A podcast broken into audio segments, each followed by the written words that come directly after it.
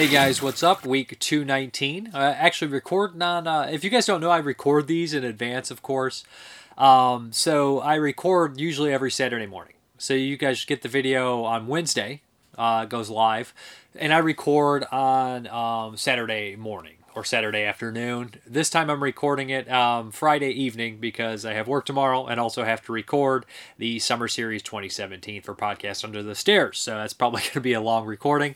Uh, let's hop into the reviews. The first one is from the MVD Rewind Collection, and I was waiting for this bad boy to come out, um, and I had seen the Electric Boogaloo documentary, I think it's called that, um, about Cannon Films, and this one is the Go Go Boys, and this is the inside story of Cannon Films. That's right. So I guess guess what happened was once the Golan and Globus, the owners of Cannon, kind of, or the guys who used to run Cannon, kind of realized, is my understanding, that um, the Electric Boogaloo documentary about Cannon Films was coming out, they kind of rushed and um, went ahead and made their own documentary. And this was what around 2015 2016 or something like that. I think it might have screened uh, for like festivals in 2018 maybe even earlier to be honest. I think it might have been earlier than that and probably giving false information. I feel like it might even been 2015 um, so anyways so this kind of starts off early and it is i don't want to say necessarily a vanity piece. It definitely looks at Golan and Globus with more rose tinted glasses, but you have actual interviews with them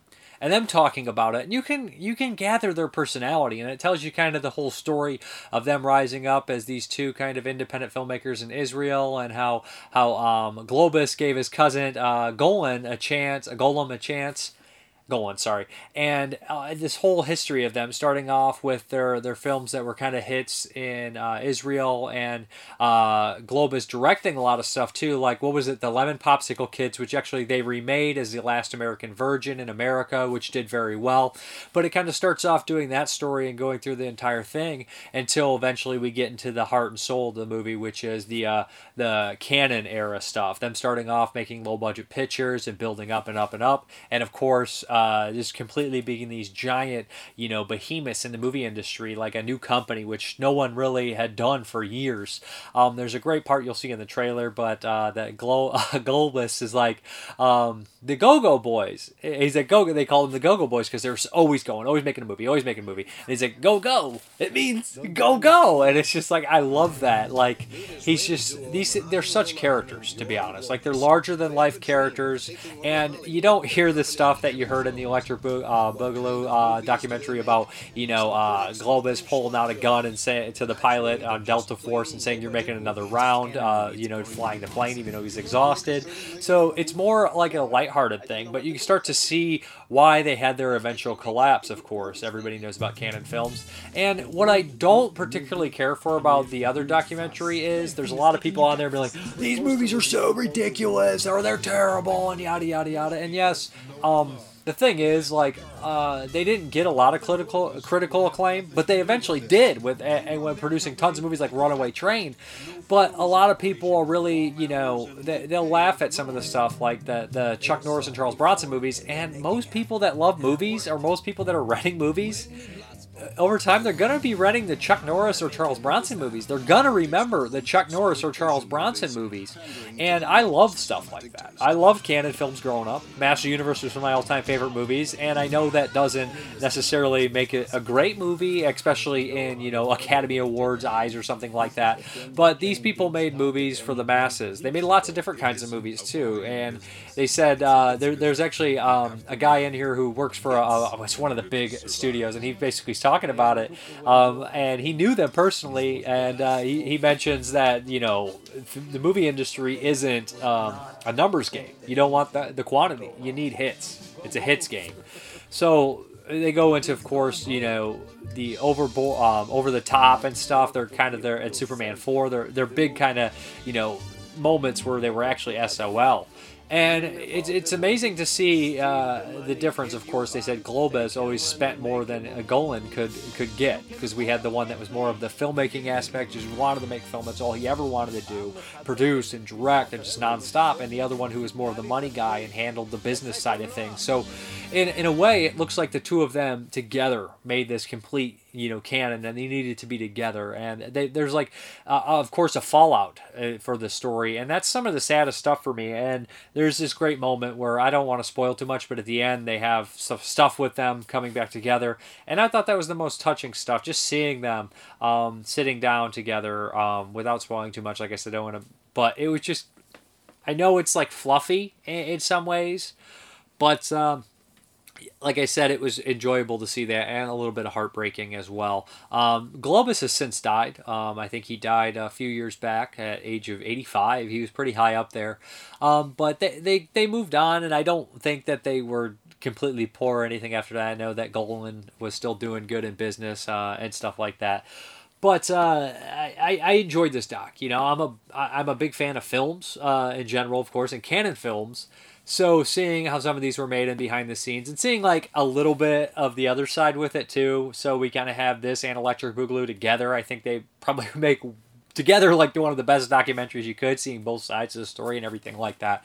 Um, but I, I really enjoyed this one as well, and um, they're characters. Like they're such characters, and, and, like seeing the archival stuff of them being interviewed and running, and how how Globus like would never admit when there was a problem. We're fine. We just oh like you know, three hundred twenty-eight million dollars. It's going to be all right. Um, that you know, it, it's just uh, I wish somebody like Cannon Films was still around, to be honest, and Dino De Laurentiis. Um, like I said, I mentioned this a couple times. Nobody's going to produce stuff like that they just they said that a lot of the movie companies would like sell them the crummy scripts that no one wanted, and it, it, what it made was just a, a bunch of bonkers movies. Uh, Eli Roth has a little bit in here too, praising Cannon films, which was nice to see. Uh, Michael Dudikoff was in here. Jean-Claude Van Damme has a little bit in here too, talking about how he he went to uh, Globus. He's like, please, please, please, and he said he like got on his knees. He's like, don't cry. And it's just like all that stuff like that. I don't know. They're characters, and um, as as crazy as some of the stuff that they did is, it is they are endearing. They come off endearing in this, and like I said, some people would say it's more of a vanity thing or a piece, or maybe it's just a direct, you know, um, obviously a direct, you know, fire back at Electric Boogaloo, but still. Um, I, I enjoyed seeing this part of the story as well. So that is the Go Go Boys, the what is it, the story of Cannon Films, the inside story of Cannon Films. So yeah. Okay, so the next one is an Unearthed Films release, and this is by the late Ryan Nicholson, and this is Hanger, which I believe was his third feature film. Uh, yeah, and 2009 was a crazy time. Rewatching this, it had been years. Like, um, back when like uh, I started doing YouTube reviews, there was like a lot of uh, extreme filmmakers that were making these crazy movies. I mean, Fred Vogel was like always being talked about on there, and Ryan Nicholson and Brian Paulin, and there was just a, a big focus on kind of the extreme films and I had not watched a lot of them in a long time. You know, like I, I watched Gutterballs again uh, recently and and uh, Live Feed and stuff like that. So rewatching Ryan Nicholson's movies after it had been a long time.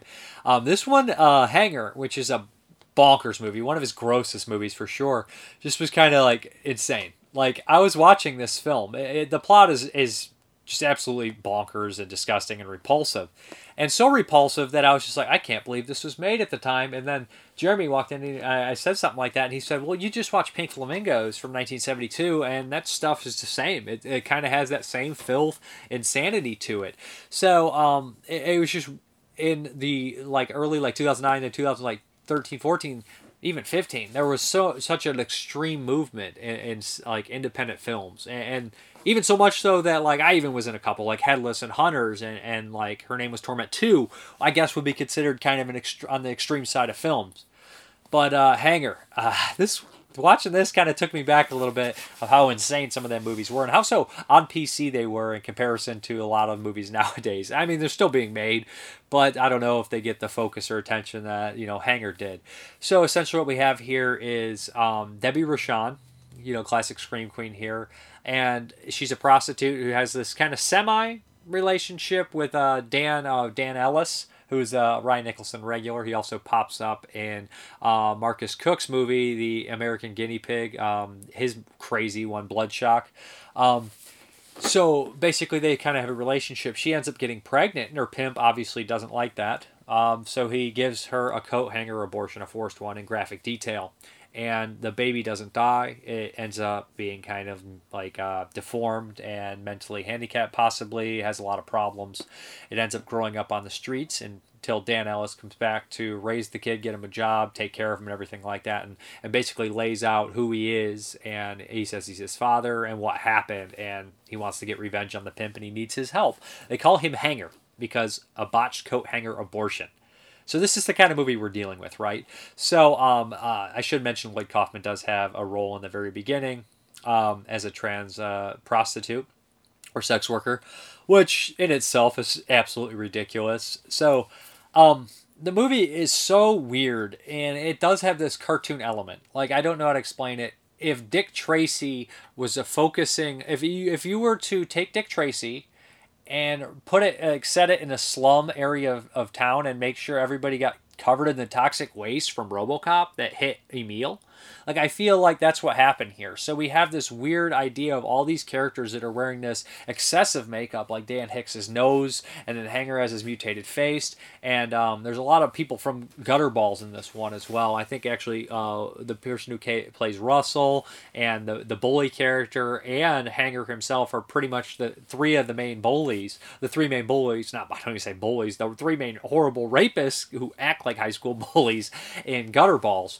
So their makeup is absolutely ridiculous and it's just they they're so foul and so awful and so gross and it's in this world of insanity where everybody's screaming and everybody doesn't value life and it's a cartoon world of gross carnage and disgust. Um, the character of russell he is playing this super stereotypical asian character and it's almost like they like put a bunch of makeup on his eyes and it's just like holy shit. Like uh, boy, man, 2009 was a wild time for indie movies, right? Um, so, so it is grotesquely violent too. Like, there's a lot of gore, lots of nasty shit, and it's on a budget. But some of the stuff in here still makes me gag to my stomach, involving um, a tampon, a used tampon, and uh, a colostomy uh, bag hole. Like, I don't know how to say that, a colostomy hole. Um, um, honestly, there is uh, there is lots of rape and degradation, but it's all comedy too. So it's just this bonkers, over the top, um, insane movie. Um, it is so gross. I I don't know how to say this, but it I don't even want to say it was made at a certain time because always extreme crazy movies are made. But if you want to see how nuts some of those extreme movies were and like the the early aughts or I mean like 10 2010 I don't even know what you'd call that the teens or something like that.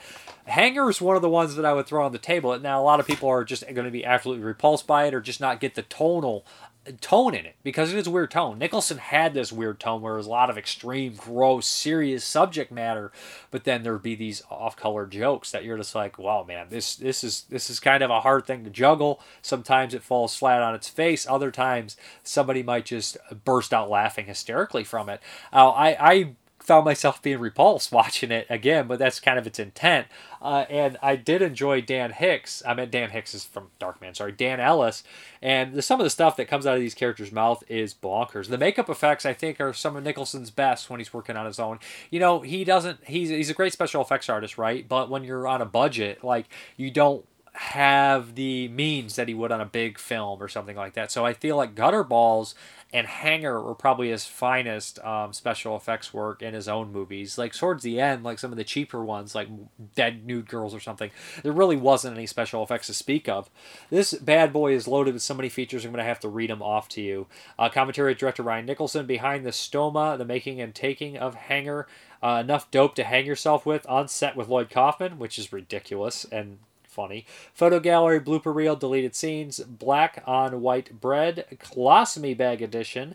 Uh, that I imagine is the one with the hardcore inserts, which I fast forward through to see, and there's one scene of hardcore inserts. Additional scenes, trailer, behind the scenes, and over 16 hours of additional extras. So that's the one problem with these Unearthed things, and that it's a, it's a positive there's no way you can watch all 16 hours of this stuff, like of behind the scenes stuff. But if you were like a, a, a, absolute Ryan Nicholson fanatic, then you could put it on and just check out 16 hours of behind the scenes and all that kind of stuff. Um, yeah, it's a loaded disc. I mean, this movie is made on a budget, so the, the picture quality is not going to be, you know, 4K aesthetic, you know, oh, I can't believe this Lawrence of Arabia stuff. You know, you kind of can see what you're kind of getting here, and they work with the elements that they had. So I think that Unearthed right now has already put out reissued Gutter Balls, Live Feed, uh, Torched, and um, Hanger. So I think we have Bleeding Lady, aka Star Vehicle, coming out, and uh, possibly what are some other ones that are be coming out? Um, I think that we're gonna get gutter balls too eventually, and uh, big fucking monster. I think those are those are coming. So, yeah, uh, uh, I think that we also had famine come out from Unearthed, so we've had that one as well. So, anyways, if you're a Ryan Nicholson fan, um, he, he was a really friendly guy. Always, always talk to the fans and everything like that. And he had a very sad end uh, with brain cancer and everything. So I, I feel I feel kind of a, a, bit of sadness every time I do watch one of his movies. But I do uh, just remember a time watching him. It takes me back to that and stuff. So uh, R.I.P. Ryan. I'll say that after every movie I watch from him. And uh, check it out if, you, if you're big on Unearthed films or gross films or indie uh, sleaze fest or extreme films like that when they were made. There's tons of them, like I said at that time. Then check out Hanger. It's it's one of the uh, it's one of the ones with a, with a lot of guts, uh, metaphorically and whatever, and literally, and it's probably going to offend quite a bit of people. Okay, this is probably the most schizophrenic show like ever. Just this is what I this is how I always do. This has been my whole life. Like when I used to make CD mixes, it would be like Blue Oyster Cult followed by Metallica, followed by like the theme music from The Good, the Bad, and Ugly by Ennio Morricone, Ecstasy of Gold, or something like that. So like I do that with my reviews too, I guess. So after to follow up uh, Hanger, we're gonna hop into Hereditary. Now, Hereditary was one of the movies picked for the 2018 summer series. Now, as far as one of the main two or three movies picked, I don't 100%. I can't give you that information.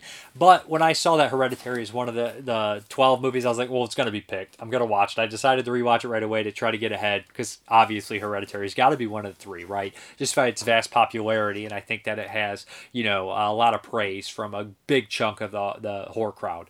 So let me say this I remember seeing Hereditary in theaters when it came out. And, uh, it, I walked out and I felt the same way as when I saw The Witch. I said, "Man, that was a strange film. I want to discuss it." Um, and usually those movies end up being some of the better or the most uh, critically acclaimed because they, they get you to think and they they challenge you and everything like that. And Ari Aster's uh, films are just like I don't know how to put this. Like for me, um, anybody that's suffered from uh, sudden loss of someone they love and it, he captures it really well. Now, the first part of Hereditary is mostly uh, this really dark, twisted family drama, and by the end of it you realize that there is these supernatural horrible things happening to this family on top of the tragedy. But when you realize all the setup in the beginning of the film all the things that uh, toni collette says about her life and about her past and about her mother and everything like that. Now i'm going to talk a little spoiler in this because i've covered it once. So in the beginning of the film Toni collette's mother passes away. She obviously was distant and we hear a lot about her mother passing away in this kind of help therapy group and she says about her entire family to this whole group, and she says this horribly sad story, and everybody just kind of dumbfounded. You see a guy fiddling with his hands in uncomfortability, which genuinely I think would happen. And she explains this this thing with her family about her father dying, starving himself, and her brother killing himself because he felt that there were people inside him. She goes on about her mother dying and and a bunch of people at the funeral she didn't know, and all this stuff is such good setup. Now, like when you rewatch it, it hits you over the head with it, but the first time you watch it, you just think it's there, right? It, it's just well hidden in plain sight, I guess. They tell you exactly everything. Like it's not one of these movies where you're like, I can't figure out what's going on. They, it, it does take a second viewing to gather everything, but they literally are telling you everything that that is going to happen in a lot of ways. Um, the emotion in this movie is fantastic. Well, if anybody hasn't seen the film. Um, it, it's a Rosemary's Baby style movie in a, in a lot of ways, but it's completely unique too.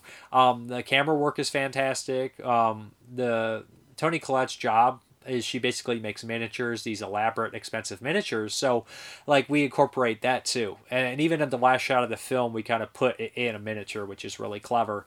Uh, it, um, it's just so much things about this where it recreate it, it, it creates these scenes of absolute despair um, when Toni Collette finds the he- um, the headless corpse of Charlie and she starts screaming, that moment literally felt real to me. Like I was watching something I shouldn't be seeing. Like I was looking at someone have a breakdown. Like um, I don't want to get personal on situations, you know what I mean? But everybody's had those where you see somebody literally lose something so important to them that they have a freak out, where they have a, a complete mental break, where they just cannot deal with life and they don't want to deal with life and they shut down. And it, it was there. It was legitimate. Felt legitimate.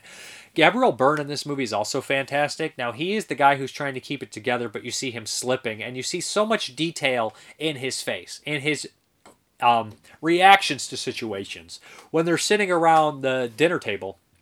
And at one point, Toni Collette gets very upset at her son, who is partially responsible for some of the horrible things that have been happening.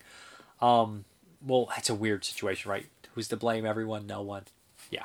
So he starts, she starts, Toni Collette goes off on her own son, and you see Gabriel Byrne's face go from anger to sadness to just like shock, too. It's just such a great, great moment. Um, when the disturbing stuff does happen, it, it's it's uh, visually like violent and stuff. It's there. Um, you know, sawing of the head off. My only complaint about it is like kind of running on the ceiling stuff at the very end reminds me of kind of like that cheap like we saw the Exorcist scare, and that's the only knock I have on the movie. But everything else I think works really well. It is um, a little convoluted, like as far as the passing of payment and things like that. But watching it, it's more understandable a second time for sure. It's not, I wouldn't say it's exactly a straightforward thing, how it all unfolds, but life is not exactly straightforward. So obviously, some things kind of screwed up and screwed up the whole situation and that and everybody's plan.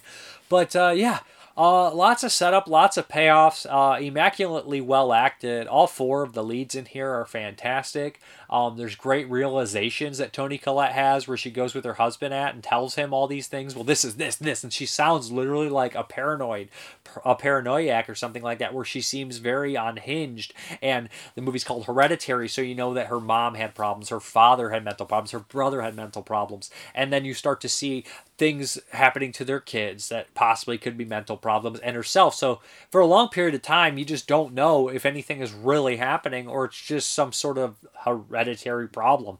But when she's explaining all these screwed up things to Gabriel Byrne, like the the body in the in the in the attic and this and that, and I saw this woman and she had a pillow like that, and it just it's just like you sound legitimately crazy. Like she sounds in, absolutely insane, but at the same time, everything she's saying you know to be true, or at least it appeared to be true to you as well while watching the film. So it's just uh, really great stuff like that. Um, I, I would say that this is one of the finest performances that I've ever seen in a horror film.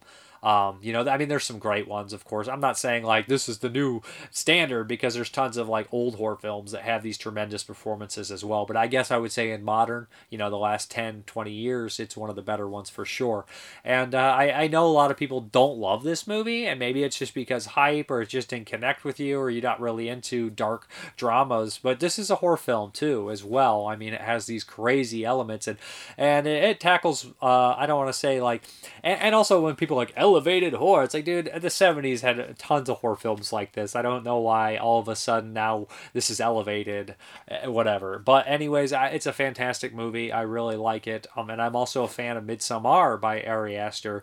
Um, just a filmmaker to obviously look out for. And he has a, a unique way of ripping your soul out of your body on film. yeah. Uh, hereditary. Okay, so the next one is a Patreon pick from Jason Willard, and he picked 18 Bronzemen. Uh, it's a martial arts movie. Sorry about that. And uh, yeah, so I had not seen this one. I'd seen a handful of martial arts films uh, that, you know, that I that I've enjoyed. So this one, um, I go to rent it on Amazon, and I hate watching a lot of these movies like this dubbed in English because it, it just makes it cheesy as hell. And I, I rent it. It's a dollar. It's really cheap. And the picture quality is a potato. It literally looks like they got some like print that was underwater. It's clearly like a dub, like a read VHS. So I'm so upset. I was like, I can't watch this. So it's not really readily available. So I, I try to find it any way I can. I eventually get a copy. The subs are off. So just the viewing experience of this in general was not exactly the best, to be honest. And I, I have to say that up front because it probably affected some of my viewing of it. So we have here is these villains try like it's, it's definitely like a time of kingdom and overthrowing. They're trying to murder this this guy and his entire family. He's a young man. He ends up escaping and getting taken to this. Uh, I, I don't even want to use proper term dojo, but like a monastery or whatever where they train martial arts. And their entire main goal is to be able to defeat the 18 bronzemen. So they train for life. So we see him at a young age developing his skills with other young men, and they become friends, become brothers in this place. And they all must go through this 18 bronzemen kind of um, like I guess I'll say like a gauntlet. So they have like these big metal guys coming out and fighting them, and the sounds they make when they hit is such a satisfying. It's like boom, boom, boom, like all these like kind of sound effects of the metal gongs hitting when they're hitting them. It's very satisfying. So they have all these different traps and stuff they have to overcome. So eventually, um, if you pass, you go out into the real world and everything like that. And pretty pretty soon enough, it, the circumstances are set up where he has to get revenge for his the loss of his family and everything that happened previously. And they're obviously after him as well still. So it's up to him, his newly found um, wife, who's like in, destined to be with him, and one of his old friends, and they must fight the master. So that's the setup and kind of the whole entire run of the movie. Um, the martial arts stuff is cool. I like the um, I I, I kind of like when these movies bring out weapons and do a lot of things. It's not the most um, insane stuff I've seen, but it's it's well done. Um, it's not my favorite to be honest, and I don't really have that much to say. I liked it. I enjoyed like the hitting of like the th- the like the bronzeman everything like that, and kind of over defeating that stuff and learning all the things because they're gonna have to face in the main villain. They're gonna have to face all these aspects that the Bronzeman had. So it's clever, and I would have liked to see a nice print. I think it would have helped with proper subs and everything matched up. But a lot of these movies, you know, they don't get the proper releases over here. I do think this might be getting a release down the line. I'm not 100% sure, but there is an HD version around, but I believe it's a Chinese Blu-ray, which runs for a very expensive money, and I could not have got it in time, so that, that's kind of a problem. But anyways, I enjoyed my time with it. Um, I would like to revisit a better quality of it, um, and also one of the lead guys in here, of course, is in Big Trouble in Little China. He is, I think he's the wind guy, whatever, the big mean looking guy. He, he does most of the damage in this movie, to be honest. So that's 18 Bronzeman. Okay, now it's time to hit that big 1970 stretch. Uh, I got a bunch of them for you. Though sometimes beaten back, he came again and again against the enemy. Till at the end he came alone from the bloody field, for he alone could triumph. This was a Dracula indeed. 1970, President Nixon ordered American troops into Cambodia. He called it an incursion, not an invasion, but it lasted for two months. The purpose was to destroy enemy bases and supply lines. At times, that mission was extremely dangerous. Marcus Welby, MD, and the Dick Cavett Show will not be seen tonight, so that we may bring you live color coverage of the 42nd Annual Awards of the Academy of Motion Picture Arts and Sciences. Jimi Hendrix experience is over. The acid rock musician died today in a London hospital, apparently from an overdose of drugs. Headquarters in Washington, I'm Howard K. Smith. I'm Harry Reasoner in New York. These are tonight's headlines. Rail service across the nation is crippled by the continuing strike of the Railway Clerks Union. President Nixon meets with newsmen in his first nationally televised news conference since late July. Defense counsel says that Lieutenant Calley had orders from higher up to kill every living thing. They lie. And Secretary of State Rogers pledges that American troops will not be sent back into Cambodia. Howard? Reports tonight on the rail strike from Gregory. And after she let the devil fornicate with her, making the men impotent. Okay, the first up is a crazy Czechoslovakian movie. Most of the movies that are going to be from like the Czech Republic or whatever, I don't know if it's Czech Republic at the time, probably was, are, are, are that make it to America are going to be kind of bizarre, different. This is Valerie and her Week of Wonders. So this is uh, based on a, a, a novel, from my understanding. I don't think the novel is 100% close to the movie. This is a strange film, and I, I believe I had seen this one, and I, I, can't remember exactly. Probably back in the early uh, "Shut Up, Brandon" podcast days. I think I checked this one out. Um, this is a this is a, a, a, crazy weird movie from 1970 i know some people um, one of my friends was like this isn't a horror film and i'm just like i don't know what world you're in. I know it's not a typical horror film but there is a lot of horror aspects here. I would say a fairy tale first then a horror movie. It has like elements of wizard of oz and um, Lemora in here. Like i don't know how to Lemora and wizard of oz but it's made before Lemora and it has like this weird coming of age style to it. Uh, it's a weird magic movie. So, how do I go about this? Okay, so we have this young girl, Valerie, and the day she mentions she has her period to her grandmother who's taking care of her, she knows that her parents have both, are both gone, so she's being raised in this kind of beautiful house. And um, she, the only person that she really kind of hangs around with is um, uh, Eaglet.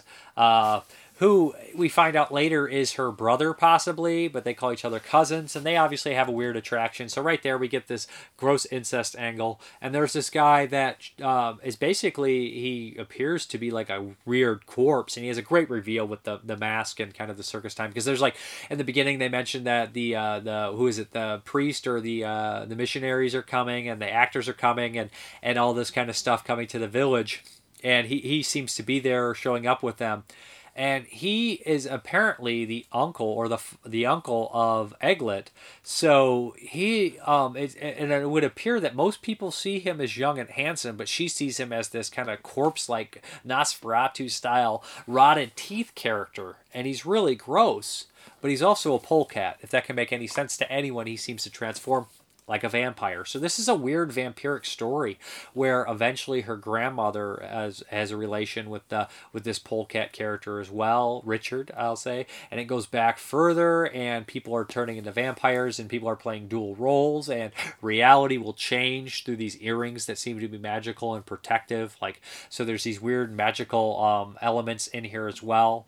Uh, it's a beautiful looking movie. It looks fantastic. There's lots of flowers and lots of chickens running around and lots of crazy chaos and mayhem and and just strange things. But yeah, it, it's a it's a weird vampire film in a lot of ways and coming of age film and a lot of symbol symbolic stuff and and and kind of like it's saying statements on the church and and things like that. There's this weird moment where one of the like the the priest comes after her and he's just really gross and uh, it, it does seem to be like i said like a warped fairy tale wizard of oz coming of age vampire period piece insane insane work of art. Like it's gorgeous. The cinematography is gorgeous. The music is gorgeous. There's lots of great uh, lines and and uh, I meant like s- scenes, like shots and everything. So I like I said, it, it's a beautiful film and it's it's not too long. It doesn't overwear uh, over you know do its welcome, but it's it's like it's it's a lot to talk about. It's a lot to kind of explore and and divvy up, and I just can't like tell you exactly what everything means. Like when you're watching it, it kind of makes sense, but then like things will change all the time and who's who and and multiple actors playing multiple things, and it's just like there's some good creepy moments for sure. Uh, yeah, Valerie and her Week of Wonders, uh, creepy, uh, great film. There's a couple features on here, one of which I watched, uh, which is um, there's three early shorts, but I watched new interview with Czechoslovakian film scholar Peter Hames, and he talks a little bit about this film, which is absolutely insane. Um, and, and like, it's one of these movies where you watch and you're like, I think I got some of it. I want to know if I'm right about this and this, and then you'll listen to other people talk about it, and they're like, they're like, well, it's a weird, bizarre, not really a horror movie, not really a fairy tale. Um, I don't really, and they're just like, shit, really. Like a lot of the people are just, I don't know. Like there, there's a lot to unfold, and there's just a lot. It's a lot of weird meanings and things like that in here as well. So, uh, not everybody can just outly explain a movie. You know, it, it's just, uh, but it's a unique experience, and I really enjoyed the hell out of it. So yeah, Valerie and her Week of Wonders. Okay, this next one from 1970 is uh, Cauldron of Blood with Boris Karloff. That's right. And uh, this is essentially kind of a, a weird do, a makeover or something kind of similar to Bucket of Blood by Roger Corman with Dick Miller. So we have here is uh, Boris Karloff is the sculptor and he is blind. He was in an accident and his wife takes care of him. They're kind of isolated in a beautiful, I can't remember, exotic, beautiful location, and he makes sculptures and sells them off paintings or something like that. Um, this journalist or somebody shows up to this location looking for a story or, or following a lead, and uh, people start to disappear. No one really knows what's happening, and it, it feels like it's kind of obvious what's going on, but you don't know exactly who the players are and everything like that. So, um, of course, there's some sort of murder taking place, and people being turned into kind of art projects. That's kind of uh, obvious right away. Um, the wife is obviously uh, made suspect and creepy and everything like that. There's a couple dream sequences or like hallucinations which get completely bonkers and psychedelic. So like um, all the movies from 1970 are either like weird period pieces like Jonathan or um, Mark of the Devil or something like that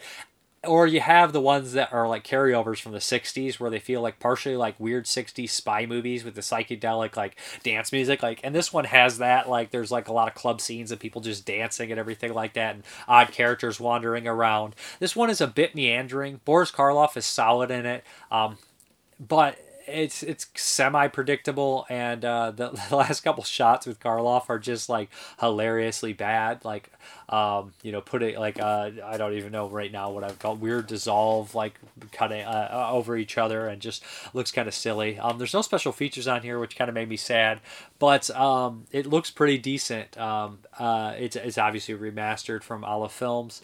Uh, yeah, it, it's an alright one. I didn't absolutely adore it. The lead's not fantastic. He's kind of a little bit forgettable to be honest.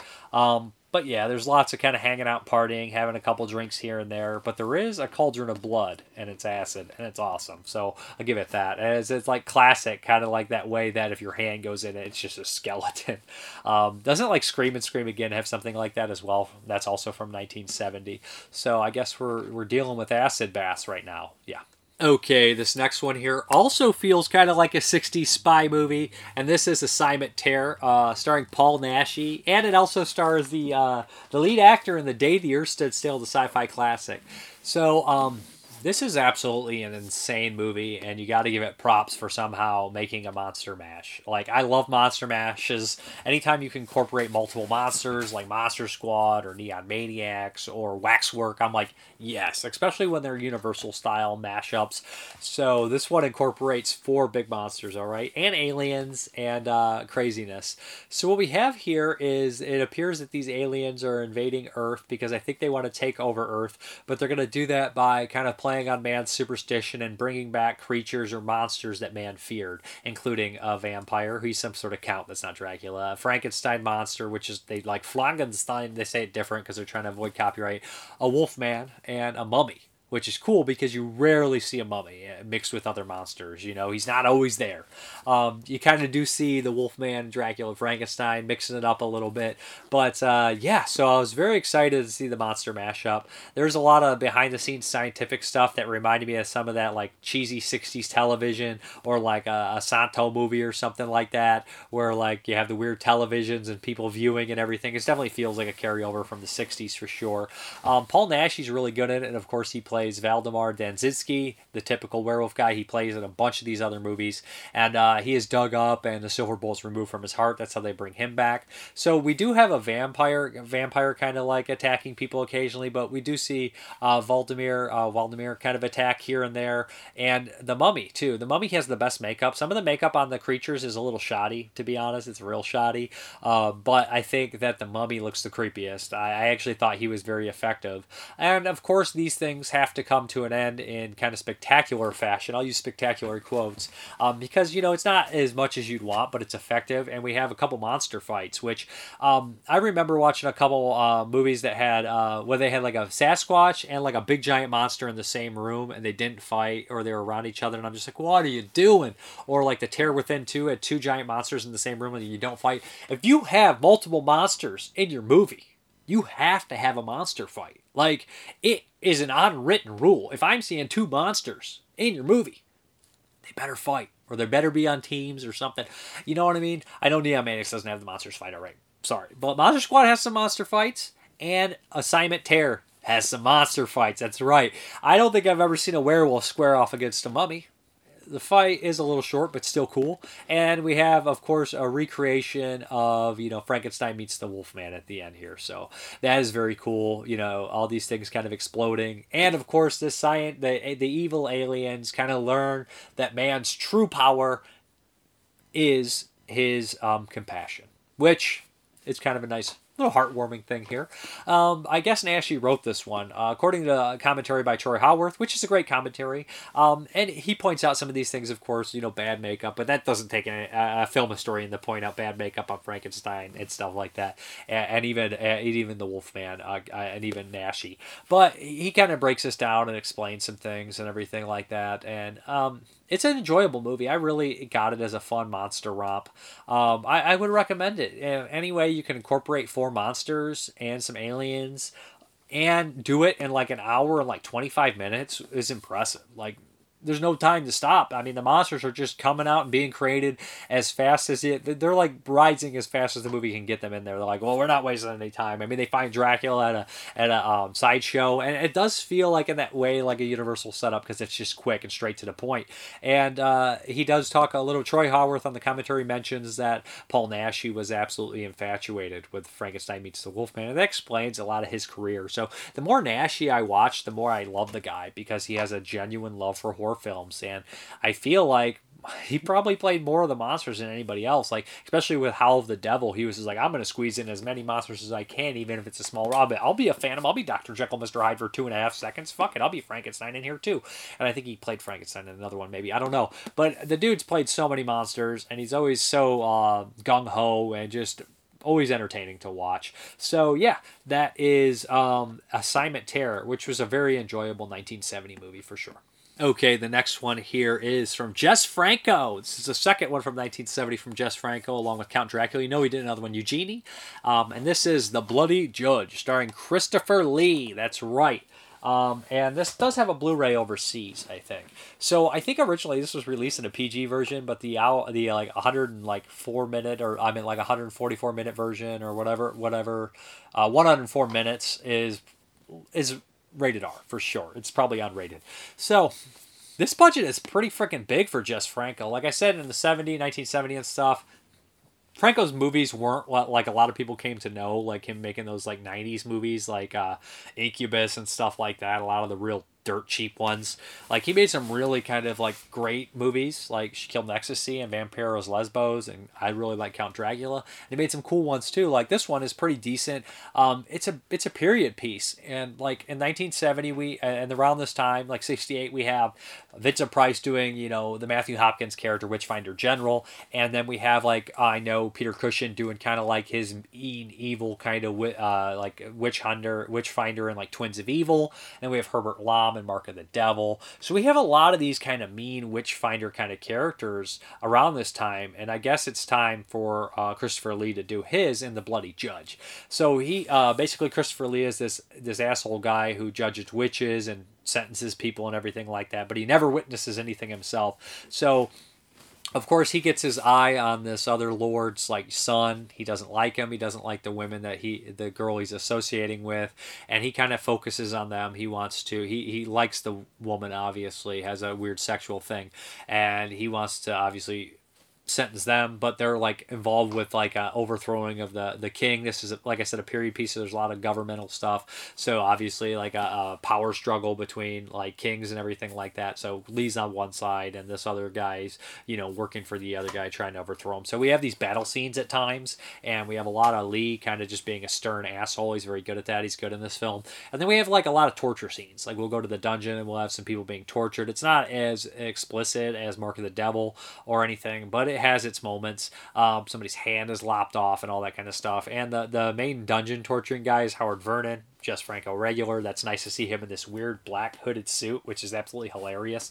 Um, but yeah, it, it's a decent movie. I don't absolutely love it. Uh, Harry Alan Towers produced it. He, I believe, he produced the Dracula too, the Count Dracula, and of course he produced the uh, the Fu Manchu movies with Christopher Lee, at least a couple of them. The the latter two directed by Franco were also Alan Tower movies. So he's one of these kind of low budget guys who produced a lot of uh, Franco's uh, movies from the like 1970 and stuff around that time. So uh, yeah, this one I think is is fairly decent. I, I liked it. Um, Lee's good in it, and it's good to see Lee kind of play this role.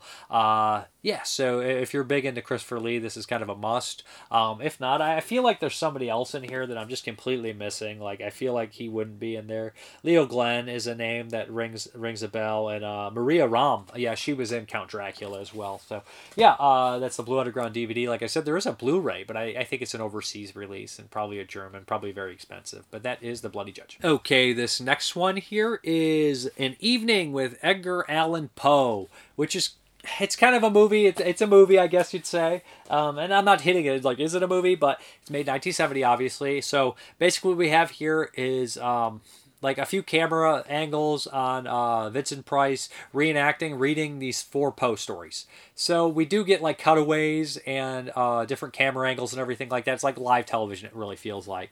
So uh, Price is completely different characters and dressed up in these different outfits in all three, all four shorts. So the first one is um, the Telltale Heart, which is a classic story if anybody's familiar with that one. Um, and he's really good in this one. Um, he's tremendous. Um, and you got to remember that this is all like it feels like in one take. Like Lee's doing everything, and then they do everything in one, and then do some inserts and everything. So it's just like a power. It's, it's like you get to watch Chris, mean, Vincent Price on stage, right? doing a live performance. So uh, that's fantastic. And he does this one is probably my second favorite is the Telltale Heart, and then the next one is um, the Sphinx, which is more of the comedic one, which is cute and funny and ends on a lighter note. Um, but the one that really steals the show is the Cask of Amontillado, which is a great story in itself. The post story, it's it's one of my favorites, and it's such a short story that like I don't know if there's been a feature made of it. I'm sure there is, but uh, they'll incorporate it like Stuart Gordon's Pit and the Pendulum. They'll have a little scene in there with Oliver Reed that's kind of like that. Um, but this one is so fantastic, and to see his his um, acting prowess in here and his pettiness, like Poe's movie, like his his like stories are a lot about pettiness and mental like health problems like insanity like especially the telltale heart like anytime somebody tells you they try to convince you of their sanity more than anything like they're trying to tell you they're sane they sound even more insane. So like if you've ever heard someone say i'm not crazy i'm not crazy you're like oh man that that person's crazy. But if somebody's like i'm crazy ah you're just like you're not crazy we're all crazy which you know but if somebody tells you they're not crazy i'm not crazy you almost like all right man leave me alone, please. Um, you know what I'm saying? Like it really feels like that, and that's the Telltale Heart really captures that. Um, like I said, so we're back to the Castigliano and him doing uh, the the cuts and the inserts when he does the Fortunato. He's a good jest, my friend. It's so brilliant, and I love how ruthless um, uh, prices in this one. Just so good, so good, so amazing, and it's such an amazing story. I've always loved it.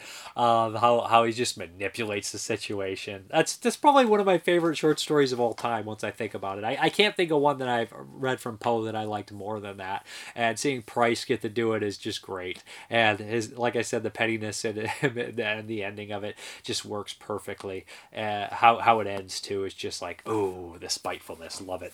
Um, and then the final story is um, The Pit and the Pendulum, which is, um, I don't know if I've ever read this story, but I know the story, and it's obviously been made in the movies, but this short story is kind of different. It's about this poor guy who's being tortured by the Spanish uh, Inquisition, and he's in this dark hole, like this dark hole, he can't see anything, and he's wandering, and he comes across a pit, then he's tied up in the pendulum and all that kind of stuff, and it's just Price just being absolutely terrified and horrified uh, by the entire situation. So this one is, is also pretty good. Um, I would rate them Castigliano perfect.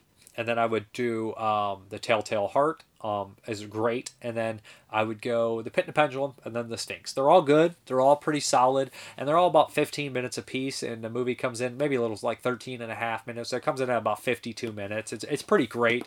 Um, there was an interview with the director on here and he talks about Price after it was over. He said, ah, That's the, the best work I've done in 30 years. Like you could tell he just, like a lot of these classic actors, like these guys like Cushing and Lee and Price, you could tell like they kind of lit up when they got to do something that they felt had like cultural significance or like historical like lit- literature and stuff they're just like like lee was very happy i guess to actually get to read lines or say lines from the actual Dracula novel is the novel in Jess Franco's Count Dracula. So, you know, he you could tell in his performance that he's really jazzed to do it. And I love seeing that. I love seeing classic act. These guys are going to be solid or great in everything they do, but to see them obviously be excited for something is a little special because they're tremendous at everything they do. So when they're excited, it's even amplified. So, yeah.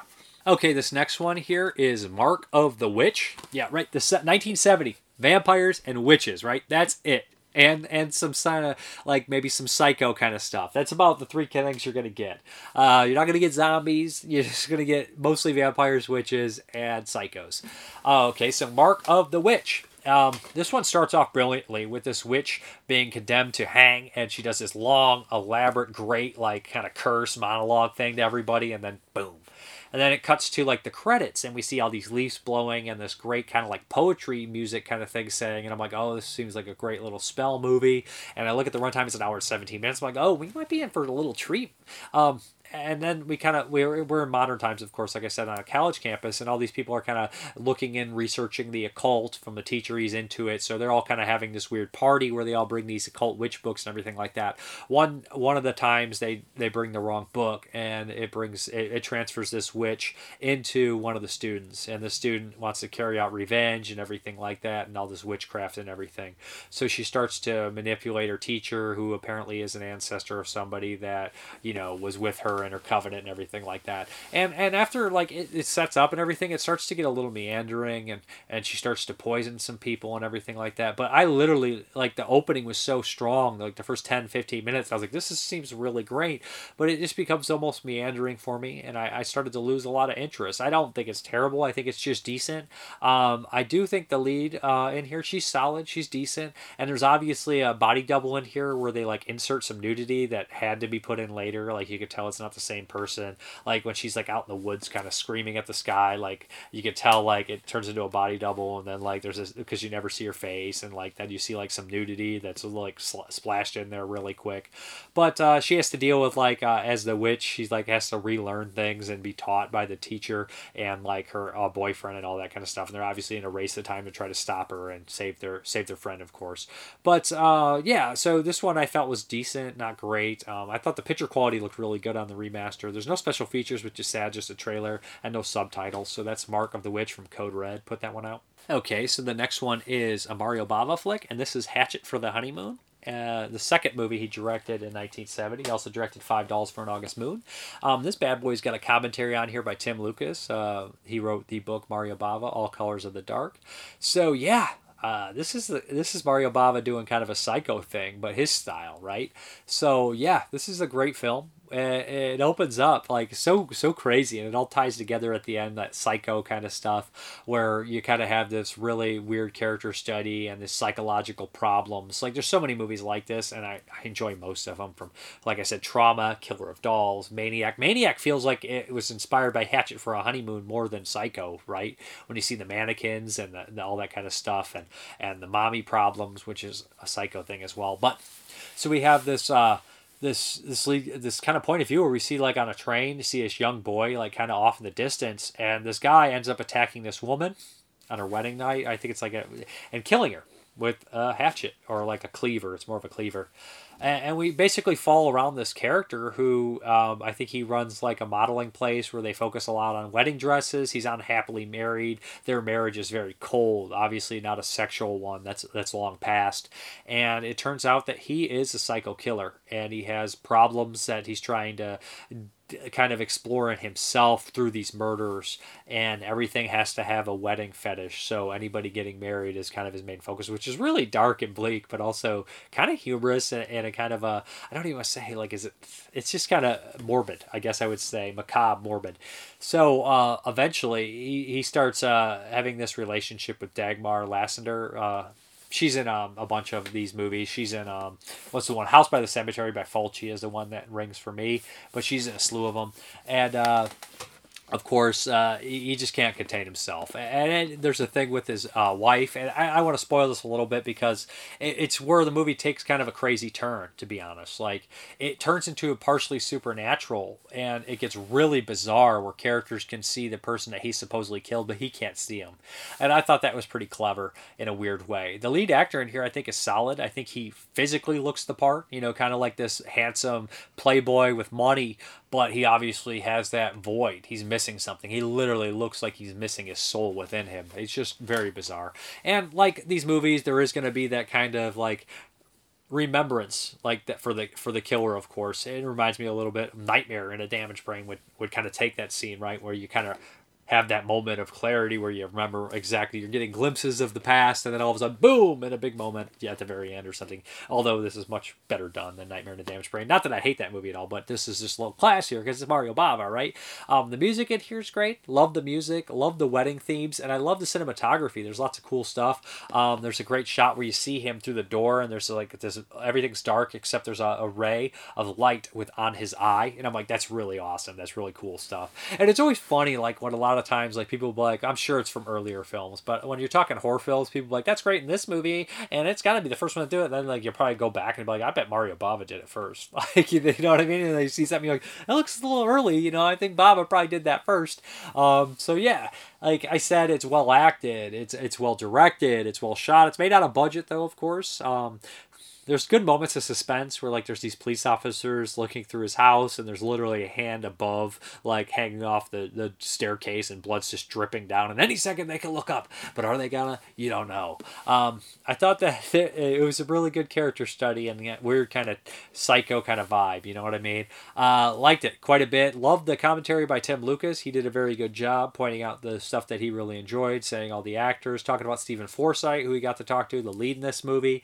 Um, yeah, so he, he breaks everything down and points out some familiar faces as always. Anyways, uh, no subtitles, but it, it looks really good. It sounds pretty good from Kino or Redemption. Anyways, uh, this one was really enjoyable. I, I liked it quite a bit. Hatchet for the honeymoon.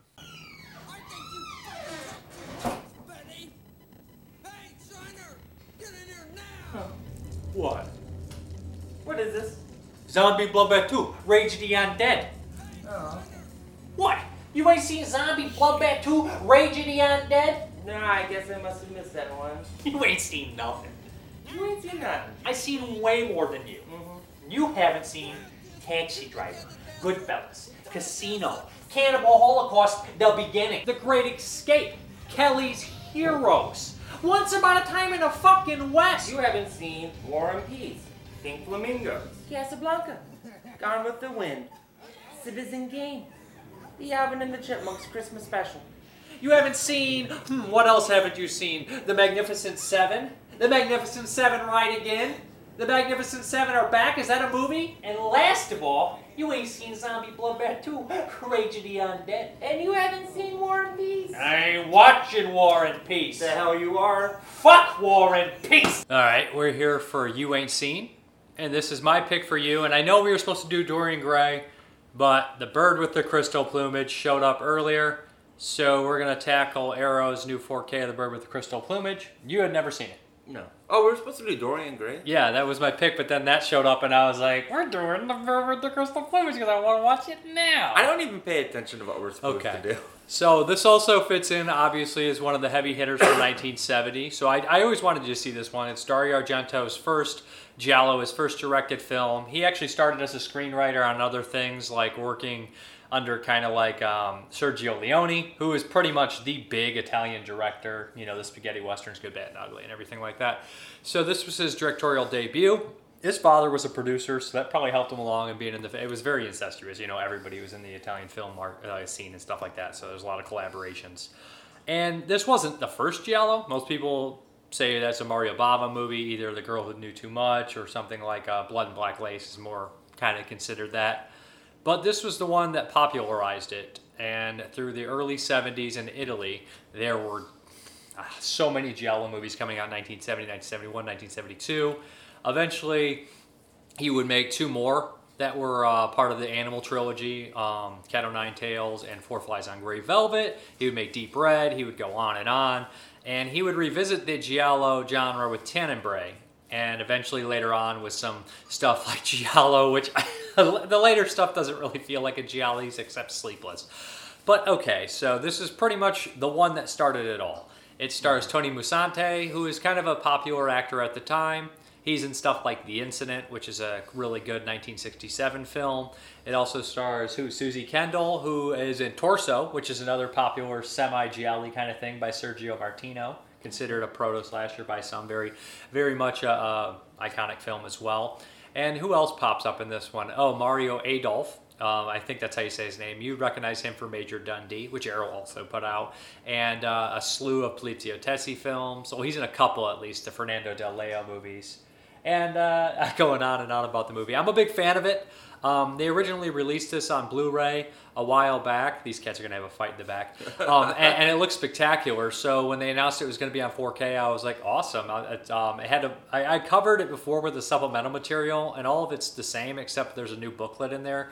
Um, so I, am not even sure if it's a repressing on the booklet. I should double check on that. But um, the the supplemental stuff is fantastic. I'll probably mention that a little bit because it's all like repeats from the old review. But that stuff was really good. Kat Ellinger and some other people. So, all right, the plot of the film is actually, I, I, know a lot about this film because I've just heard a lot of people talk about it and they kind of read up on it and stuff. And it's, it's probably like a repeat, a mixture of everybody's supplemental material crammed into one. Um, they get basically took from a um, probably a, a Giallo book, Screaming Mimi. Maybe it was a Creamy, I can't remember.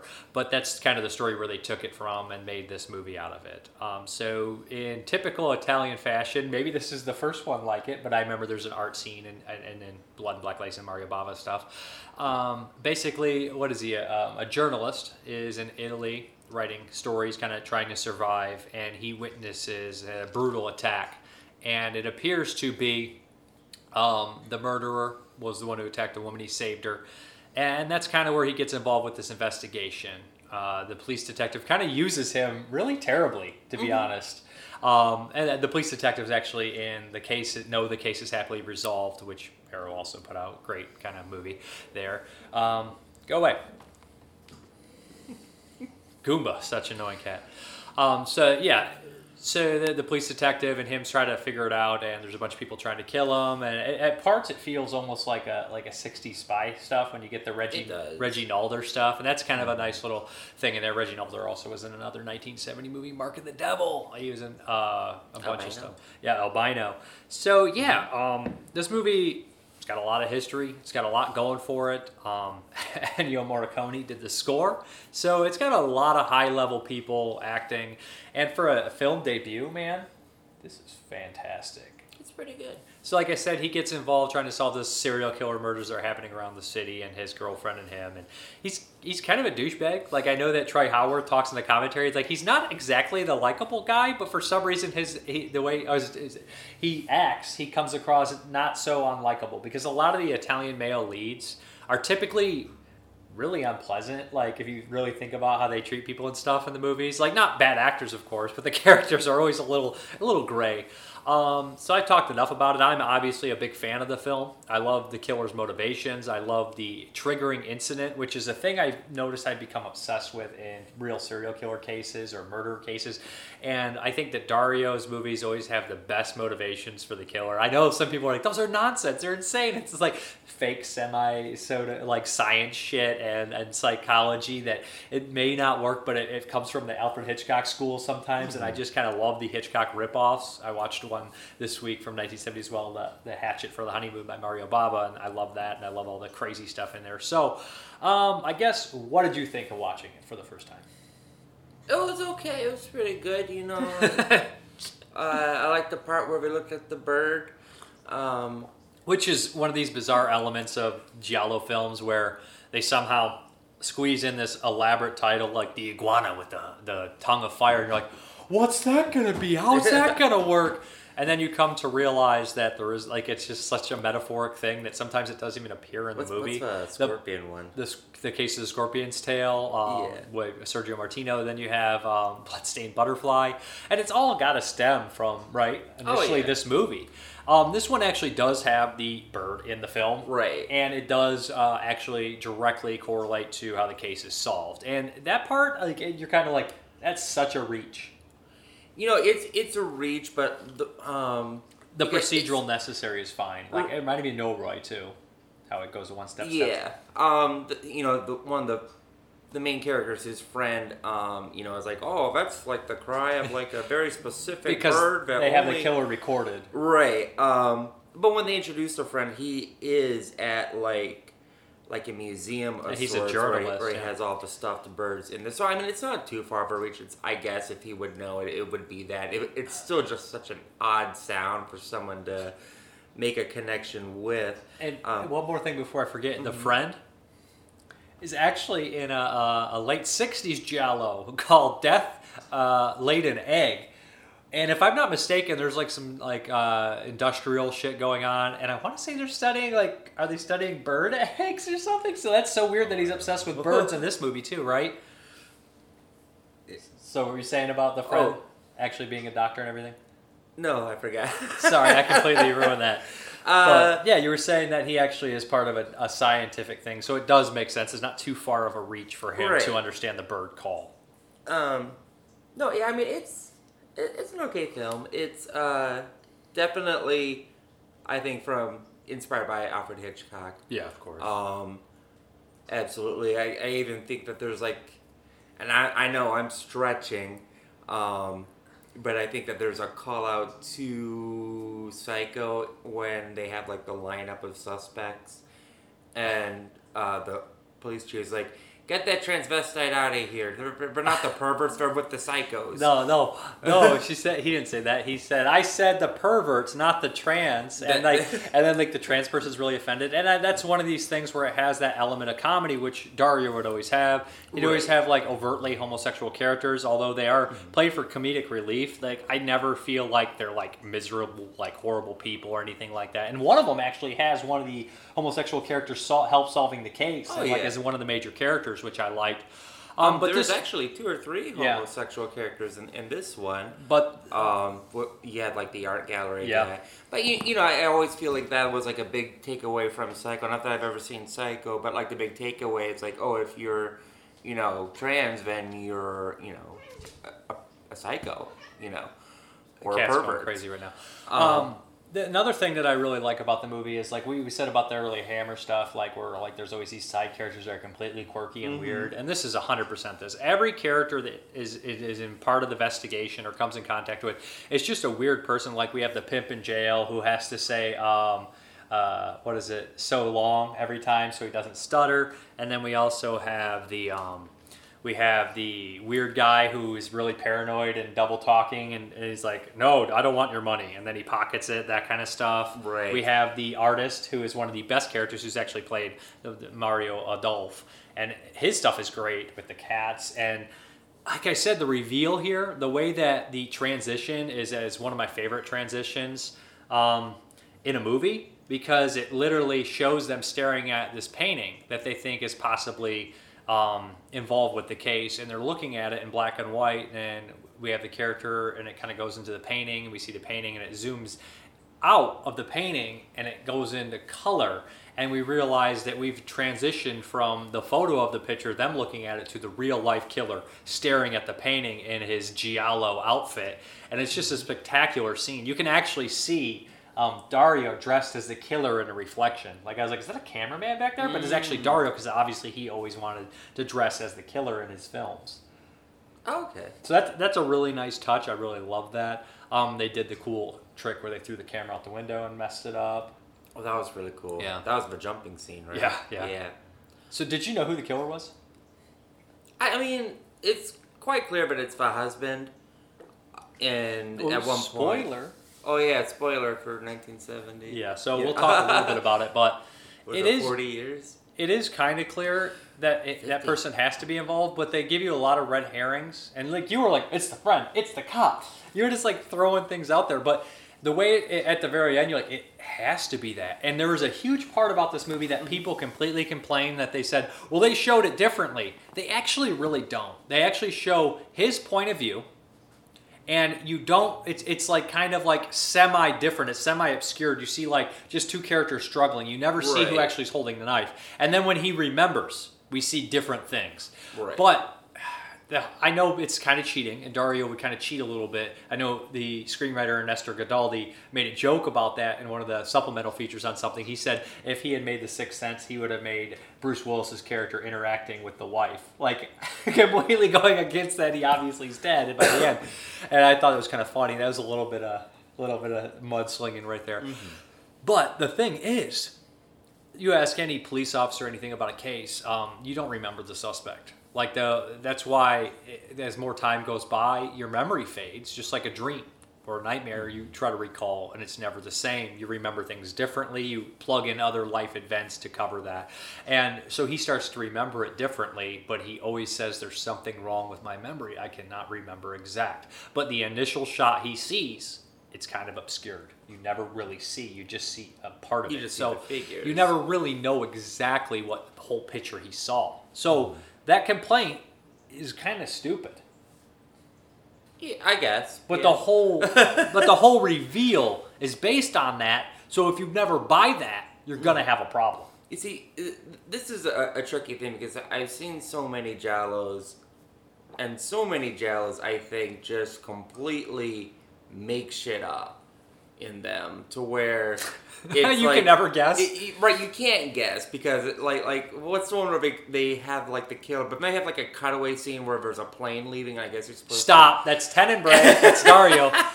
And the, that's my favorite. And it's not even really. It's like a throwback. It's like him making comments about the critics making comments about his violence towards. It, I love that movie. I, it's one of my all-time favorites. I, you know, I don't want to talk about. I, I was about movie. to quote that movie, and I was going to say, like Peter Neal says in Tenebrae, I'll probably screw this up.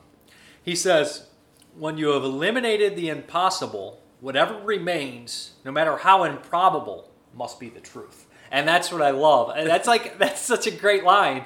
And that's such a great idea when it comes to Giallo. But there are so many Giallo, or Gialli, however you guys want to say it, don't Yeah. kill me, that are bullshit, right? Like, you're Oh, like, this yeah. is a- like a lot of them I like slashers too. Like I back in the Scream day, like Scream was a '96 slasher, right? And some mm-hmm. slashers you always wanted to guess who the killer was. It was just kind of a formulaic thing where let's guess who the the killer is. But most slashers, you don't really guess who the killer. It's either You. It's this big like mongoloid in the woods, like Madman Marz or or or, or something like that, or, or Cropsy, where you don't really think it's going to be any other killer. And even Friday the Thirteenth, you start to suspect like it's it's because it's a Bay of a Bay of Blood take. Who's the killer? Who's the killer? And then it just randomly is some old lady, and they tie it into mm-hmm. something in the very beginning. And you're like, that's kind of horseshit. Let's be honest. But I let it pass because I enjoyed the entire movie, and it's become such a historic moment in film that nobody really gives a shit. Right, you know, and I guess when you know when I, when I am watching Giallo, I'm not really ever trying to solve what the murder is because I know it's just going to kind of be some bullshit. But that wasn't. That one wasn't really. That no, this one wasn't. Um, I will say, but I kind of wish that there were more clues or certain things like like so when he finds out about like like the cigar smoking and like the type of gloves, like you know, they, they, Well, they knew they were artistic and they had money. They had right class. you know they, they, they, they, have these like just these like things that you should be on the lookout for but then it's like eh, they don't really show the killers really interacting with that and even like the scene with the um with the husband like he gives him a pack of cigarettes not a thing of cigars you know they go so as far as say oh they're like havana cigars you know probably imported because she probably Cuba. was. Was she smoking them cigars? But you never. But he's that's wearing the, thing, glove though. Yeah, he's wearing, wearing the the glove, but you never see her, you know, with a cigar. But you do see the friend of a cigar, and yeah, yeah, they were definitely um, definitely throwing it. yeah, you know, they're they're just kind of like throwing you know stuff out there. But but like I like in the they do point out stuff in here. Like they do point out things that play into the fact, like the painting, the customer who actually Oh, bought yeah. that painting. I love the idea of what happened to this person. Mhm. And at the very end, they tell you they do the psycho thing, like what actually happened was Right. that. And for a long time, they did that kind of shit, and I'm fine with it. But the idea for like the killer's the triggering effect is, is really great. So this poor girl one day was in the, the park and she was attacked by a mad person, a, a, a psychopath or a rapist or some sort, we assume. and the artist actually stopped the attack from happening, but he drew the picture of the mm-hmm. attack. So this this woman went on to basically be okay. She had some mental problems before they say. So what happens is which explains her helicopter husband, obviously from other things. But what happens is, so she's in the art gallery looking around because it makes sense because she's part of the art scene, and she sees the painting on the wall that her friend painted of that attack. She kind of just boom right there. It triggers this kind of violence where she doesn't associate herself with the victim anymore, mm-hmm. but the kill the killer. So she snaps. She takes the painting home with her, and that's what's great. They said, "Well, who bought like who bought the painting?" It was a young girl I didn't know her, and the girl who sold her the painting was actually a first victim. So it's just great that like when you rewatch it, you're like, "Oh shit!" It, like killed the first person that sold the painting, and like they don't remember who she is, and it's just it worked, covered her tracks, but it was also just uh, accidental covering of your tracks. Right. Um, I don't I don't know what else to say about it. Do you, No, I mean it's like I said, it's all right. Suzu? Um, I feel, I feel like it, Dress to Kill is definitely inspired from it. Um, now they say Brian De Palma actually never saw too many of um, Dario's movies. I do know that Troy Howarth mentions that that he did see one that because of um, one of the other directors, uh, was it uh, Luca? Somebody told him to check it out. He thinks he'd like it, and I don't know. It, it's it's funny. Like people are like, I think he ripped it off. I don't think he ripped it off. Um, that's ridiculous to think Brian De Palma did it, but it's like at the end of the day, there everybody's ripping off Alfred Hitchcock anyway. So it's just like, well, I, did, I ripped off Hitchcock directly. I didn't rip off uh, everybody. Dario, um, even Bava's movies. Like I know Bava's completely unique and different as you mix the gothic stuff, but like Hatchet for a Honeymoon has a lot of Hitchcock shit in there. Like after Psycho, somebody made a joke about that. I said make a double feature, um, but it's just kind of sequels. I gotta stop you from doing this. She's like purposely trying to get a bunch of attention on purpose, and it's very annoying. She had we got her some new toys. And No, no, it's not it. She just doesn't pay attention to you for 10 years, and then all of a sudden you're doing something she wants involved just because she's not getting attention. But no. But, anyways, so somebody made a joke about it. They were like, I said, make it your own double feature with movies that actually aren't sequels, but make them sequels. And somebody said Psycho and any three fourths of horror movies after Psycho. And I was like, that's 100% accurate. Right. So I love the movie. The new 4K looks great. What I noticed is the crispness. Like, you would never say this movie is 51 years old, would you? I just said it earlier in this. Yeah, but you video, would never actually. guess it was 51 years old, I would. would you? By the by that 4K? Yeah. Are you serious? Well, I mean, I. I He has no fucking clue what he's talking about. It's like I don't even know why I brought that great. up to you. It, it looked. it yeah, was- I, I like seriously. He's like contradicting me without evidence. It's like you're like, oh, that that's that's blue. You're like, no, I it's don't not. know what I was gonna say. no, I mean I can tell that it's a '70s Italian film because uh, you know it yeah, the style and everything, but picture quality. Picture quote going off of one aspect of the film. You see, Yes. now he puts in the I told you, now picture looks like- quality. no, it's like oh, no, this is a 70s Any, anyways, I'm a big fan of the movie. It's not in either books. I don't know why. Maybe it wasn't. It was released under Alton. I couldn't find it in either book. maybe it's but I- not technically a horror. Maybe it is a horror movie. Gialli falls under horror. and some of the murder scenes, especially the one in particular when the cut shirt is ripped off, the cuts the shirt Oh, yeah, off. that- that's like gratuitous as shit. Like that's like um I know that New York Ripper would do that like tenfold, but this is 1970. Like and there um, I think Troy Howarth mentions that he thinks some was cut out of that, like possibly. Because it is particularly brutal for 1970. So far though, the two most brutal movies of 1970 are probably Mark of the Devil and which I've seen a, couple times and I Drink Your Blood. Maybe Jonathan as well. Those movies I think have a sense of brutality to them. That's a little Is this your favorite Argento? no. Okay. No. Uh Tenebrae. I I would put Opera. I would no. I like. I would. I do too. I would put Tenebrae, Suspiria, Inferno, Phenomenon over this. This is Oh, my fifth like favorite. Phenomenon. Those five I think are all amazing, and I also think Deep Red's great. I don't. I like Deep Red. Don't get me wrong. I love Deep Red, but it's just I don't have the same connection to it as those other five because those other five I just think I've seen more and have been more mm-hmm. connected. I've seen Deep Red a couple times. I do like Deep Red. Deep Red would be six. I like the Suspiria remake better than the original. I know. I might just like blur it where we do technical difficulties. just like I just put the cat in front like this. yeah, but um, so Uh, I'm gonna have to give it. I don't even want to give my rating because we're doing the 1970 show on 22 shots, and I think if I give it, it'll. It, I don't even know what my favorite movie in 1970 is, to be honest. Yet, watching so many, I like a lot, and even the bad ones, I enjoy watching. Between this and Mark of the Devil, I, I think I actually like this one a bit more. Yeah. Although I did really like um, Herbert Lom. Herbert Lom and Mark of the Devil. Um, I I'd give this one easily like a four and a half. Um, I think I think it, it's really good. It plays really quick. Um, it's I don't think it's too drawn out, and I think there's enough like neat little side characters in it to kind of keep it entertaining. Uh, I especially love the antique owner and uh, the the artist, Yeah. and he, he- I really like the police chief too. I, I thought that he was Yeah. a fun character. He's in he's in a bunch of stuff. Like I said, he's in No, the Case is Happily Resolved, which is a is a he's the journalist in that movie, which is funny. He plays the cop in this one, and he's also in The Savage Three, where he plays a police officer, and he's constantly in uh, communication with Joe Dallesandro, and he doesn't know that he is the killer that he's looking for, or maybe he does. I don't know. But he's a he's a he's got a good face. He's a good demeanor about Nicholson? him. Who? No, that was just me. Christian Slater. What's the difference? Um, there's a lot of difference, but what's I mean, a, me doing a bad Jack Nicholson is just Christian Slater. Right. Uh, I wasn't my attempt at Jack. Okay, I didn't know. I thought what that was. I'm like, no, no. Um, let me. Just, I don't even think I could do a Jack Nicholson.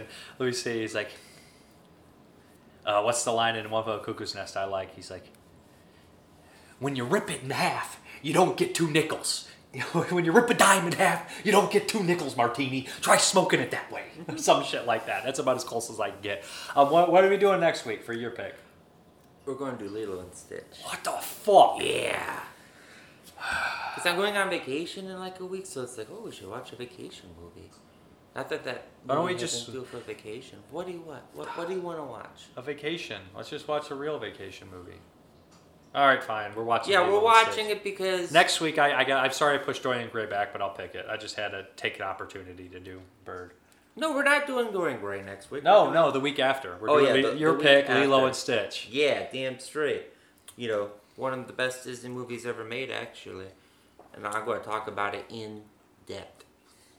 Fuck Disney. Who said that? Remember that Simpsons gang? you like a Falcon. Remember that shit? No, I don't. No. No, it was the Super Bowl episode, and they like kept putting the cup in front of the mouth, like, oh, like the Falcons. All right, well, um, we're done, right?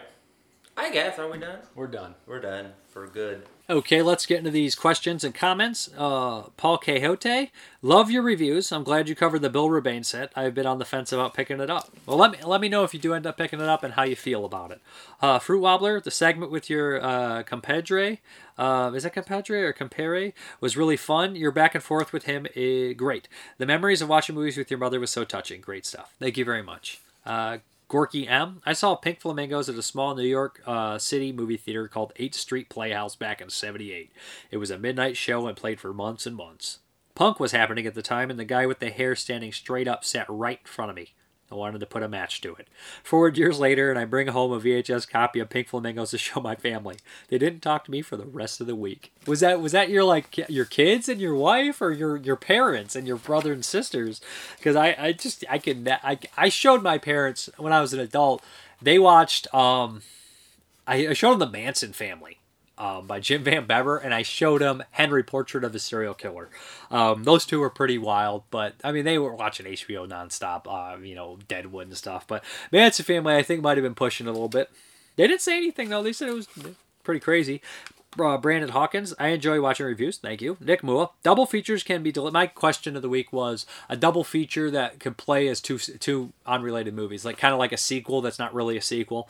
I, I suggested like Night of the Living Dead, Return of the Living Dead, or Zombie, then Dawn of the Dead. Kind of saying Zombie is the first of the. That would be cool. So Nick Mua, double features can be delicious like mac and cheese, or disgusting like mixing spinach with applesauce. A weird weird thing to say. Still, I'd risk it. Uh, I would show Plague of the Zombies before Serpent and the Rainbow. Very cool. Maybe some Squire Hel- uh, Hamilton's John Carson spells made their way into the clutches of police chief uh, Dargent Peytraud, and he decided to unleash some sweet zombie hell. It's been so long since I watched Serpent in the Rainbow. Um, I would also show Pumpkinhead before Drag Me to Hell. Let's forget them other Pumpkinhead sequels. Lance Henriksen, Lance Henriksen sure wishes he could. Perhaps Madame Ganoush is Haggis in the 21st century. Questions. What is your favorite John Waters movie? For me, it's Serial Mom. Off memory, just going, let's go Serial Mom or Pink Flamingos. I need to turn this page. Turn this page. Uh, come on, Bob Seger, turn the page. If everything you touch turned into a DVD or Blu-ray, kind of like the Midas Touch, how would you proceed? Now, like, do they turn it in Blu-rays I want, or like I touch a regular person that is very like vanilla? Do they turn into like a Jerry Maguire VHS tape or something? Like what? What's gonna happen if I touch like a really cool weird person? Are they gonna turn into like a remastered deluxe 4K edition of like uh, Day of the Dead? Like I don't know. I need I need I need some answers to these. I need variables. Okay, so uh, please name a seriously dated film that you love. So I guess people would probably consider most westerns really dated. Um, let me think. Uh, geez, one that's dated that I absolutely love. Any comedy, man, like any comedy from the '90s is pretty rough. Like I guess Dirty Work. Dirty Work is one of my absolute favorite movies. Um, I don't know if it's the most dated thing ever or anything like that, but any anything really, any comedy. But Dirty Work's one of my all-time favorite movies. So Art uh, Figueredo, very good, thank you. The Maniac, another great video, sir. Enjoyed your talk on Pink Flamingos for all us assholes. You asshole. Love it. As for my make your own sequels double feature pick, I'd start with nuclear attack movie like the day after and follow it up with a boy and his dog. So it's like the pre-nuclear war movie and post-nuclear war movie. Very cool. I don't know if this would count, but another choice would be Abbott Costello meet Frankenstein, followed by its sequel, The Monster Squad. I like it.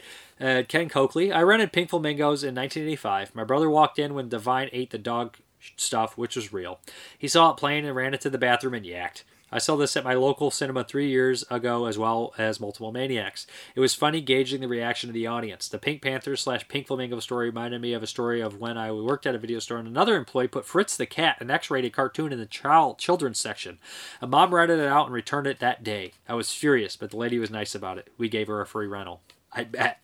Uh, Ken Coakley also. Uh, I didn't know that William Smith passed away until you mentioned it. He had a great body of work. He found some fame as a character called Falconetti on the miniseries Rich Man, Poor Man. One movie he did that I recommend is Fast Company, starring Smith, John Saxon. It was directed by David Cronenberg. I have that on DVD and maybe even Blu-ray. Um, Smith also appeared in two S.E. Hinton films, The Outsiders and Rumblefish. Yeah, he's great in Rumblefish. I, I haven't seen Outsiders in so long. Rumblefish, he plays the cop, if I'm not mistaken. Conan the Barbarian, Red Dawn, in which he spoke real Russian, a language he was fluent in. Yeah, of course, seen Red Dawn. CC and Company with Sid Haig as well, Invasion of the Bee Girls and Grave of the Vampire. I'd like to watch Grave of the Vampire, the uh, John, John Hayes movie. Um, Ken Coakley, I agree with you about Invasion from Inner Earth and the Alpha Incident. While Invasion from Inner Earth was boring, it was supposed to be a secular ver- version of the of a Rapture film. There is a similar movie that is action packed called The Remaining, which came out a few years ago. People at a wedding fall dead while others panic. It had it all, including flying demons who butcher those left behind. Very cool. I really love the Alpha Incident. It's always good to see George Buck Flower. I remember when Snake Piskin, or Plissken, sorry, looking for the president finds Buck with a local bracelet saying, I'm the president, then hums Hail to the Chief. Very funny. Uh, Buck Flowers classic. Um, you know one movie he's in that nobody I mean they they talk about it, but Witch Who Came from the Sea. That's an early performance from him and he doesn't just play your typical I'm Buck Flower, give me a fucking drink. You know what I mean? He plays a a cop. It's a pretty good role. It's a small role, but still, it's nice seeing him. And great movie. EC Misio. I also get annoyed when my slips get scuffed too. I don't care about completing things like franchises or labels, but I would get super antsy when there's a slight subtle damage on a case or cover art. Haha, it's embarrassing. Pink Flamingos I never thought was all that crazy, but people keep talking about certain scenes and giving it that extreme status over the years. I'm sorry you got bitten by a chameleon. I used to catch grasshoppers as a kid, don't ask, and one of them bit me and I bled and never caught one again. You remember shit uh, as a kid, and that's how lessons are learned. Ha ha. Oh, I used to catch grasshoppers all the time, to be honest. Um, we had a field, and uh, I caught tons and tons of grasshoppers. One time at a campground, I actually caught one and I ripped its head off. I felt so bad. Like you grab it and you're just like, oh, I was only like five or six. I was probably like seven or eight. But no, I used to love catching stuff as a kid, like um, frogs and toads and uh, crayfish. Used to get down to the creek and use two nets, lift the rock up, and trap them into each other because the crayfish will. I don't know why I'm telling you guys this. The crayfish would always look at the the first net it sees. So you put one behind it and you scoop them in. Most of the time we let everything go. Um, I mean some of the crayfish. Uh, you know, like my uncle and his buddy would cook and eat. But most of the time, we just let everything go. You know, after after a day, especially frogs. Tell you, you just don't keep those. That amphibians are not really that easy to keep as pets. You know. So uh, Mark Humphreys. Um, so here we have some more of the double feature sequel kind of idea. Uh, Evil Dead and Witchery, aka La Casa one and four. Uh, Bruce Hoelcheck. Don't answer the phone in Death Wish two. Very cool. I would love to see Nicholas Worth go against uh, that uh, Charlie Bronson in that, you know, because it's funny. Like they feel like they should have crossed movie pass, cinematic movie pass, right? Because you have Nicholas Worth as like that sleazy killer, Kurt Smith, and Don't Answer the Phone. Charles Bronson as the vigilante in all the Death Wish movies, and even the vigilante cop in Ten to Midnight. And then you have um, Nicholas Worth and stuff like Ladies Club, where he plays that rape. Like they definitely could have ran across each other here or there. Scott Shermer, Romancing the Stone and War of the Roses. Sean, the Michael Douglas connection there. Sean Donahue, Fast Times at Ridgemont High and The Wildlife. Yeah, they were semi sequels, weren't they?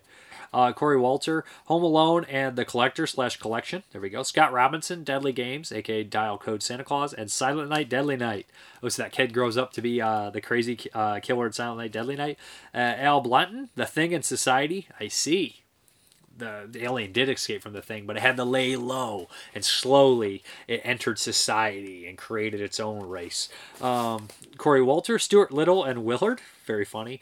Andrew Martin Hogston, Ghostbusters and Hellboy. Eric Whiting, Frankenstein, 1931, and Young Frankenstein, cool. Zach Killingsworth, Night of the Comet, Earth Girls Are Easy, boom. There we go. Uh, Rebecca Reinhart, Return of the Living Dead, and Chud 2. I like that, but I would go Return of the Dead Part 2 and Chud 2. Uh, Sean Donahue, The Breakfast Club, and Relentless. Man, it's a fall from grace for Judd Nelson. He lost it. Um, Cody Rapp, Combat Shock on Jacob's Ladder. War is hell. Flesh for Frankenstein and Reanimator. He's got another one. Very cool. Uh, House and Hausu. And 1984 and Brazil. Then Adrian uh, or how do you say that? Michele, uh, Evil Dead and Demons. Corey Walter, The Little Vampire and Love Bites, the Massacre video one. Hmm. I never watched Love Bites, but I know it's a homosexual oriented vampire movie. And The Little Vampire is a kid's vampire movie. So Alex DeVincio, Jason Lives and Hatchet. Jay Wall, Evil Dead Demons. Don Adams, Psycho, and three fourths of the horror movies ever made. That's the joke I referenced earlier, but he's right. Dustin Baker, I'll give you a triple. Night of the Demons, The Convent, The Hazing. I've always seemed to watch those around each other. I actually had, as a kid, a recorded tape of Night of the Demons, Fright Night 2, and Unnameable 2. I used to watch that tape a lot. Don Adams, my favorite Star Trek episode, Return of the Archons, and all the Purge franchise. To his credit, that director is one guy who said, Yeah, that's where I got it from. I see. Uh, Neil Machino, uh, Machino, Night of the Creeps, Some Kind of Wonderful. Peter England, Smokey and the Bandit, and the Cannonball Run. The Witch, An Autopsy of Jane Doe. Uh, Peter England. By the way, Dave, and answer mine an older question you didn't mention. Pick one actor slash actress, dead or alive, and put them in a dream role for a film, book, or TV show. Answer: Burt Reynolds in Once Upon a Time in Hollywood. That that bummed me out. I would have loved to see that. Uh, Jamel Potter, Peter England. I actually chose Hooper in Once Upon a Time in Hollywood as a great double feature, then remembered how much better it would have been if Reynolds didn't get replaced. Susie Ayala, Hack-O-Lantern, and Action USA. I like to think that Tommy went on to become a law enforcement. Yeah, that's right. Uh, ben Galgos, I have a head canon where they live and Repo Man take place in the same universe. Why not? J.W. Knight, Hell Living Dead and Zombie 3. I like it. Um, Peter England trilogy: The Good Shepherd, JFK, and Irishman. John Bludgeon, Demons in the Church, possibly Last House on the Left, and Night Train Murders. J.P. Andrinka, Insanitarium and the Rage, Fluebirds and Caw. Rob Kopinski, Deodato's Phantom of Death, and Carpenter's Halloween. Uh, Joachim Johansson, The Last Shark, and Jaws 3. Belinda McKay, not sure if it works, but Near Dark and the Lost Boys, or The Howling and Gremlins. Andre Scott, um, Friday the 13th, and The Burning. Okay, So, since I covered the Go Go Boys, the inside a story of Cannon Films, I want to know what your favorite documentary about films is. So, let me know uh, what your favorite documentary about films is. I know there's a bunch out there. So, uh, yeah, I'm going to hop into the update. Okay, so we got a quick update here. First up is Hairspray by John Waters. Did not have this movie, never actually watched it. No, it's a classic. Yeah, it's got a nice cast in there Divine, Deborah Harry, Ricki Lake, Jerry Stiller, Sonny Bono. Uh, yeah, never seen it. I look forward to checking it out. I probably should watch all John Waters movies, so I'm to get to it. I, have liked everything I've seen so far. So this just came in today. Deep cover uh, with Laurence Fishburne, directed by Bill Duke. Love Bill Duke. He directed that uh, movie Hoodlum too. It's been a long time since I watched Hoodlum. With is it Laurence Fishburne in that one? Tim Roth, uh, geez, um, Andy Garcia, based on a true story. It's a pretty good movie, pretty good gangster film. And then we got we got Buffalo 66. Vincent Gallo, Christina Ricci. Never saw this film. So I know it's got a big cult following. So why the hell not? Then this or finally this stuff came from uh, Right Stuf. Uh, this stuff was on back order, and that's fine because I got a great price on it. These movies are usually expensive. Not this one, Shin Godzilla. This really great Godzilla film. Really dug this one. Had to have the actual disc. I just had it digitally. So um, and this one was kind of ex- rare. So, I mean, not rare, but it's always like $30. And I actually got it for like 20 As the Gods Will by Takashi Miike. Um, happy to have it. I have to check that out when I get a chance. Takashi Miike movies are crazy. So, yeah, cool to have that. And this bad boy I got a good price on too. The Wicked City anime Blu ray. Um, it was like $17. It's good good price for it. I've always wanted to check this one out. I hear it is absolutely insane as well. So I've never seen any of these like these like old anime like action horror films that I've disliked. I've enjoyed almost all of them. Um, what is it? Demon City, um, Vampire Hunter D one and two. Uh, geez, Ninja, Ninja Scroll, all of them have been really awesome. So Wicked City, I'm sure I'll dig too. So yeah, so it's a short update. I guess we're gonna hop back to the video. All right, guys, thank you very much for watching, and as always, have a good one.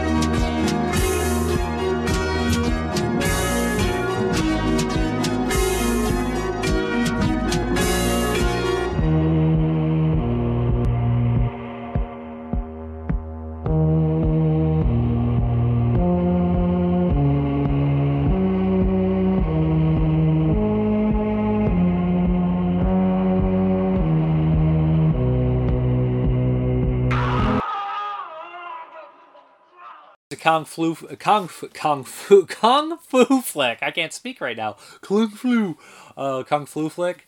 I can't say that word right now.